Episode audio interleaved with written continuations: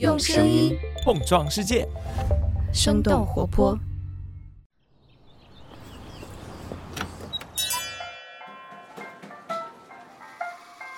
您的生动早咖啡好了，请慢用。嗨，早上好呀！今天是二零二二年的十一月九号，星期三，这里是生动早咖啡，我是来自生动活泼的梦一，几条商业科技轻解读，和你打开全新的一天。不知道点外卖这个动作在你的生活当中占有多高的比例？曾经有人说，可能很难找到第二个像中国大陆这样适合外卖业务发展的市场了。我们有数量庞大的餐饮商家，我们有无数忙碌的打工人和每天不辞辛苦、没日没夜穿梭于大街小巷的外卖小哥。在拼杀了九年之后，美团成为了国内外卖市场的绝对老大。不过，根据财联社近期的报道，美团外卖业务正在筹备进入中国香港市场。虽然拥有七百多万人口，餐饮业也极其发达，但是外卖却并没有成为港人的刚需。那为什么美团现在要去香港送外卖？这其中的难度会有多大呢？我们今天的清解读就与此相关。在这之前，我们先来关注几条简短的商业科技动态。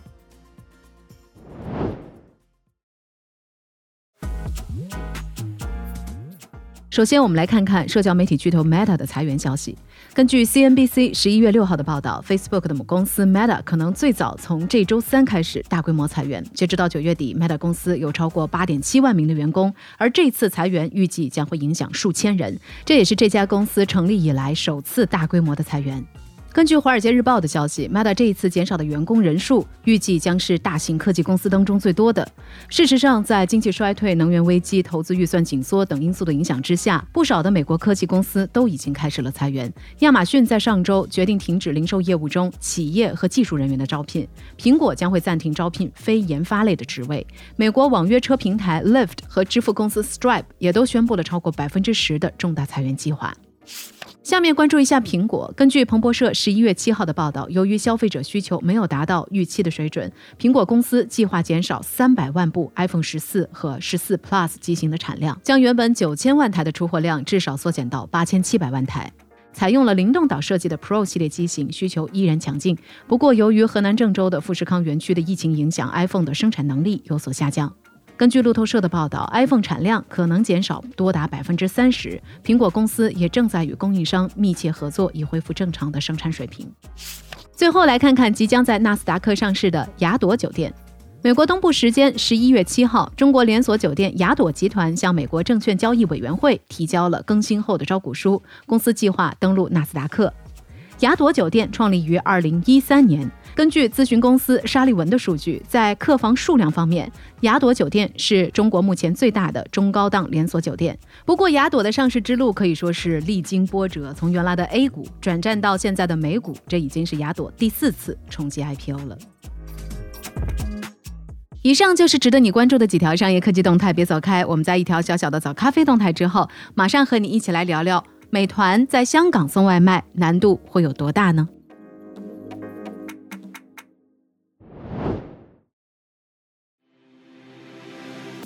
嗨，你好呀，我是梦一。接下来向你继续汇报一下我们胡同周年月系列活动的新动态。科技早知道分会场的露天演讲台将会在十一月十九号，也就是下周六启动。科技早知道的三位主播 Diane、Howie 和 Richard 将分别在北京、硅谷、伦敦和大家赛博相聚。如果对这个活动感兴趣的用户，也请你关注“生动活泼”公众号即将发出的活动推文。当然，你也可以在公众号直接搜索“露天演讲台”来了解往期活动的回顾。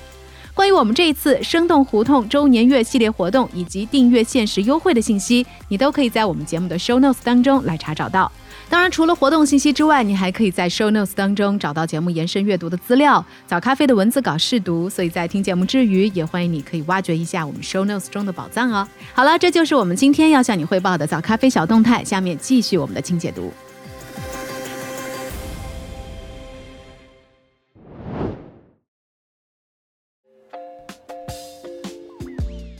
欢迎来到今天的清解读。根据财联社近期的报道。美团外卖业务准备进入中国香港，目前正在招募进入香港市场的工作人员。除了从各部门抽调人员，美团官方招聘平台显示，中国大陆地区之外正在招聘中的业务岗位有二十个，包括产品经理、战略分析、用户运营、客服负责人等等。那这些职位的工作地点一栏都标注了中国香港。那除了两个税务相关的岗位是归属于集团财务平台，其余的十八个业务岗位都归属于道家事业群，也就是美团外卖业务所在的事业群。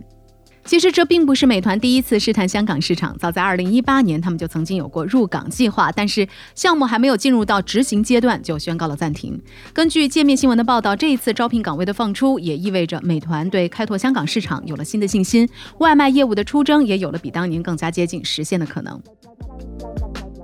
那么，美团为什么一定要选择去香港送外卖呢？首先，美团现有的业务已经进入了瓶颈期，需要拓展业务范围。根据晚点 Lay Post 的报道，美团的用户数和使用频率都已经接近顶部，还有京东、抖音等等新巨头不断跨界要进入外卖市场，未来的竞争也会进一步的加剧。另外，美团近些年来启动的网约车、美团买菜、美团优选等等各项新业务，都还处于严重的亏损阶段，没有盈利的迹象。现在的美团迫切需要寻找新的业绩增长点，而出海开拓新市。市场也是最佳选择之一。其次，香港可以作为美团正式进入海外市场前的实验踏板。香港在市场特性、用户群体以及政策环境等方面有不少和海外成熟市场相似的特点。同时，相对于东南亚等等新兴市场，香港的人均消费水平更高，而在文化、语言位置上又最接近大陆地区。所以，如果中国公司的业务想要国际化，香港是最佳的试验田。一旦试验成功，也更容易推广。但是，香港这座有着“美食天堂”称号的城市，却并不是餐饮外卖生意的乐土。除了我们刚才所提到的美团在2018年试水香港业务受挫之外，Uber 旗下的 Uber Eats 在去年年底也宣布退出运营了五年的香港市场。就算是已经在香港经营了七八年之久的欧洲外卖巨头 Foodpanda 和 Deliveroo，也没有培养起香港人点外卖的习惯。市场研究机构 Statista 二零二一年的调研数据显示，大约有百分之四十六的中国香港地区受访者点外卖的频率低于每个月一次，大约有百分之十八的受访者表示从来没有通过线上外卖程序点餐。同样是拥有大量的餐厅和忙碌的打工人，为什么港人就不喜欢点外卖呢？想要打入香港市场的美团要克服几重难关呢？难点之一，香港外出就餐方便，外卖费用高。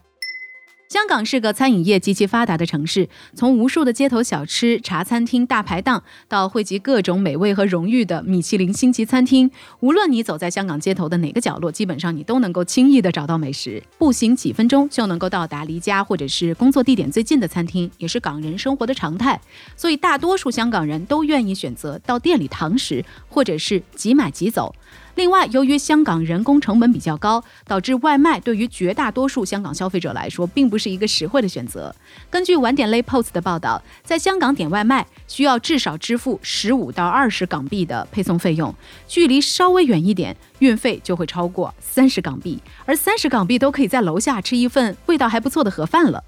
亚洲市场研究机构 Rakuten Insight 二零二一年的一项调研显示，超过百分之四十的香港地区受访者表示，通常在每个外卖订单上花费的金额都在一百到两百港币之间。那对于家门口就有多家餐厅可选择的香港人来说，点外卖就显得大可不必了。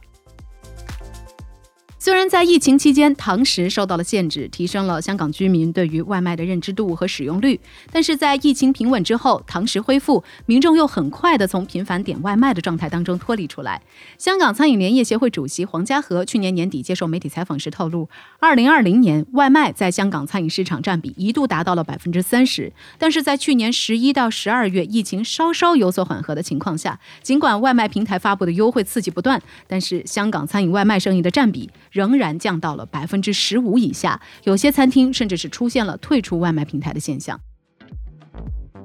难点之二，交通方式复杂，运力提升困难。